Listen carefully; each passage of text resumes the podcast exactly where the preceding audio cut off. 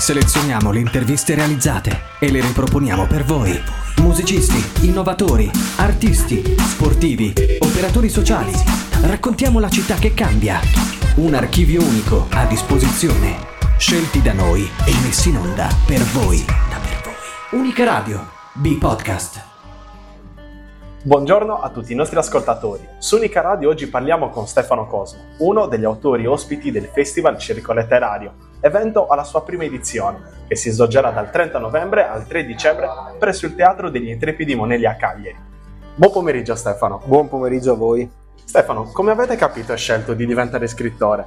Allora, già io ho qualche problema anche a definirmi scrittore, mi fa, mi fa un certo che diciamo che io ho, mh, ho, sempre avuto voglia di raccontare delle, delle storie che potessero raccontare eh, la, la, realtà, ma non una realtà qualunque, la realtà che io conosco più da vicino, la realtà del, del sociale e che potessero avere una funzione non tanto di eh, fornire delle risposte, ma di far sì che chi le legge si possa guardare attorno e porsi delle, delle domande.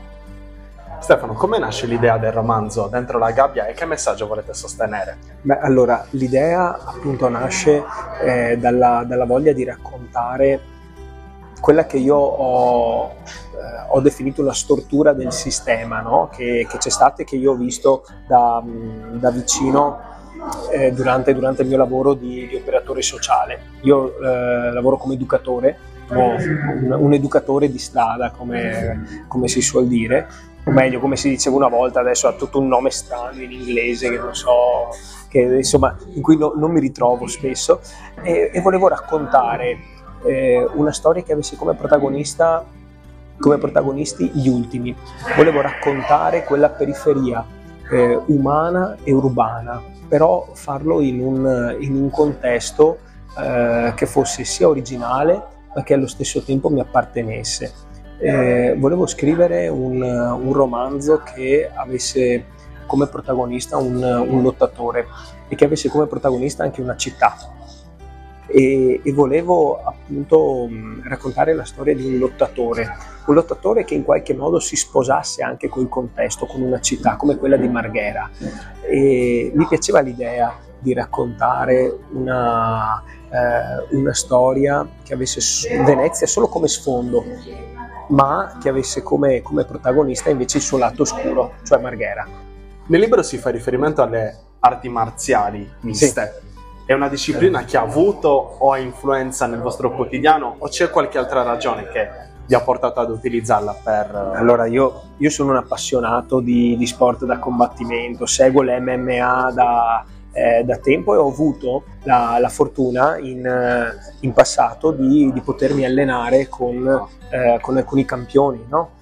ed è un mondo, devo dire, affascinante. E mi piaceva l'idea, no? la sfida di provare a raccontare un noir, però con un personaggio borderline, un personaggio che appunto che fosse un, un, lottatore, ma non un lottatore diciamo classico, un lottatore con un passato criminale, un lottatore con eh, diciamo con un segreto ingombrante e che uscisse da tutti gli stereotipi no? dei, dei, lottatori, perché alla fine uno se lo immagina no? forte, massiccio così, ma alla fine se uno poi legge, legge, il romanzo, alla fine ti viene quasi voglia di abbracciarlo e di consolarlo quasi, no? per certo. quello che gli succede. È una violenza che non è neanche utilizzata a sproposito, sì, non esatto. è una persona violenta ma che agisce con coerenza esatto. dentro l'arco dell'opera, assolutamente. Esatto. E poi mi piaceva anche la metafora della, della gabbia, no? Infatti il titolo è Dentro la gabbia, ma eh, nella storia ci sono varie gabbie. C'è la gabbia del passato del protagonista, c'è la gabbia del, del presente, la gabbia del ricatto in cui, in cui si trova, la gabbia dell'amore e anche gli altri protagonisti, gli altri coprotagonisti a loro volta si ritrovano all'interno di, di alcune gabbie e paradossalmente il nostro Moreno Zanon, detto il Barba, all'interno della gabbia è l'unico posto in cui si sente veramente libero, in cui può essere veramente se stesso. Va benissimo.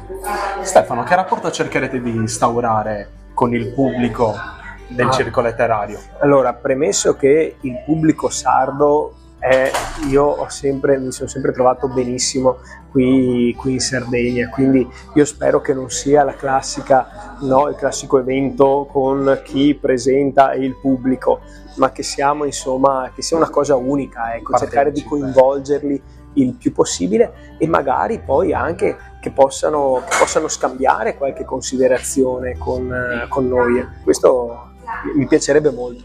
Solitamente invece che rapporto si crea negli spettacoli che avete già avuto, dove avete presenziato? Ma allora, mh, di solito soprattutto verso, verso, la fine, all'inizio c'è eh, no, il, il, classico, ok, vediamo cosa, cosa da dire. Dopo però con gli argomenti a me piace usare, tra virgolette, le, le presentazioni per, ehm, per, raccontare un pezzo di realtà che magari la persona, ehm, eh, diciamo, eh, passami il termine, comune non, eh, non vede o non ha, accesso a quel tipo di realtà di marginalità del, del sociale.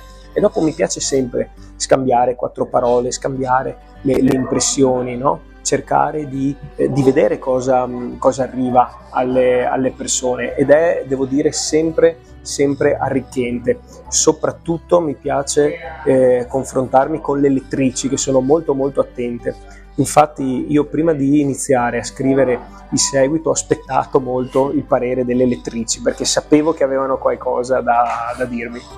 Ed è servito. È servito, Guardi. serve moltissimo. Io faccio parte di una, eh, diciamo di una, di una scuola del noir che è stata fondata da Massimo Carlotto e Massimo Carlotto ci ha sempre insegnato due cose, di rispettare la storia ma soprattutto di ascoltare eh, le lettrici e, e, i lettori. Lui stesso ha scritto alcuni, alcuni, romanzi perché si era creato un rapporto col pubblico e c'erano lettrici e lettori che andavano lì e gli dicevano guarda perché non provi a raccontare questa storia? Potrebbe essere una storia per l'alligatore ad esempio. Quali sono le prime storie che avete scritto? Beh allora io all'inizio ho diciamo il primo romanzo importante che ho pubblicato, l'ho pubblicato eh, proprio grazie al collettivo Sabot creato da Massimo Carlotto, di cui ho fatto parte, si chiama Padre Nostro, ed è stato un romanzo che mi è servito tantissimo per imparare la scrittura. Ho capito un sacco di cose sbagliando e ho capito un sacco di cose buttando via molti capitoli, buttando via molte, eh, molte pagine e devo ringraziare gli errori, gli errori fatti perché da quelli poi è nato un qualcosa, è nato un'opera che, che mi ha insegnato davvero, davvero tantissimo. E quella diciamo è stata la prima pubblicazione importante, poi eh, avevo scritto altri racconti prima, però quella diciamo mi ha, mi ha aiutato molto a capire cosa vuol dire raccontare una storia e saperla scrivere. Quali sono le sfide che vi prefissate per il futuro? Eh. Dove vi immaginate domani, allora, fu- fuori da io, allora, la sfida numero uno di sicuro è scrivere un bel seguito. La sfida numero due, che è collegata alla numero uno, è quella di riuscire a continuare a raccontare quelle storie al, al margine, di raccontare le storie magari anche un po' più scomode, ma che ci aiutano a capire la nostra società. Il contesto. Il contesto, perché io sono fermamente convinto che se vogliamo capire la nostra società di, di oggi, dobbiamo partire dai margini. Ringrazio Stefano Cosmo per la sua disponibilità. Vi ricordo che potete ascoltare questa e tante altre interviste sul portale di unicaradio.it e su Spotify e Google Podcast. Noi selezioniamo le interviste e le riproponiamo per voi. Riascoltale su unicaradio.it o scaricale. Unica Radio. Portala sempre con te.